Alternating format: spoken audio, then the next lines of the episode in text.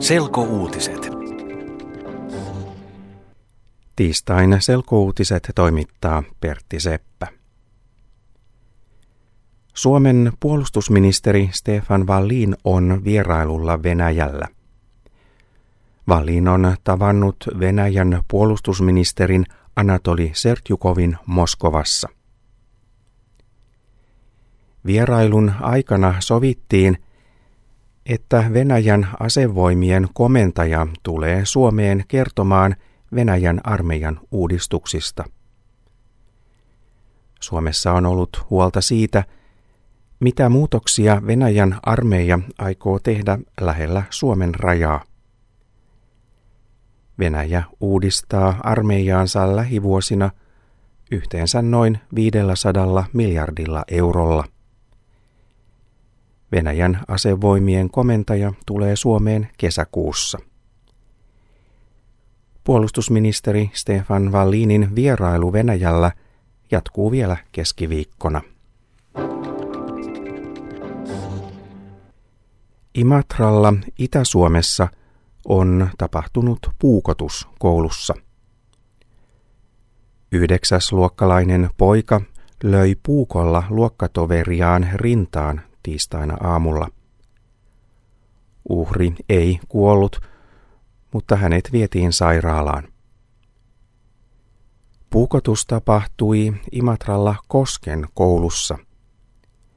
Puukottaja yritti juosta koulusta pakoon, mutta koulun talonmies sai hänet kiinni.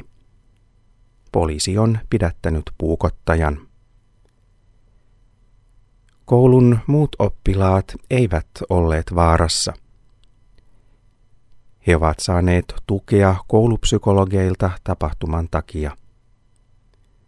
Poliisi ei ole vielä kertonut, mikä oli puukotuksen syy. Suomen terveysviranomaiset varoittavat ihmisiä sähkötupakasta – he eivät suosittele sähkötupakkaa avuksi tupakoinnin lopettamiseen. Viranomaiset sanovat, että sähkötupakkaa ei ole vielä tutkittu tarpeeksi.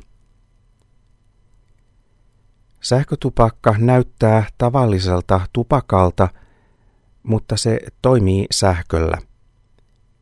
Käyttäjä imee sähkötupakasta höyryä, ei savua. Viranomaiset sanovat, että sähkötupakassa on kuitenkin samoja vaarallisia aineita kuin tavallisessa tupakassa. Jotkut tupakoitsijat käyttävät sähkötupakkaa, kun he yrittävät lopettaa tupakoinnin. Tutkijat eivät ole vielä pystyneet todistamaan – että sähkötupakasta on oikeasti apua tupakoinnin lopettamisessa.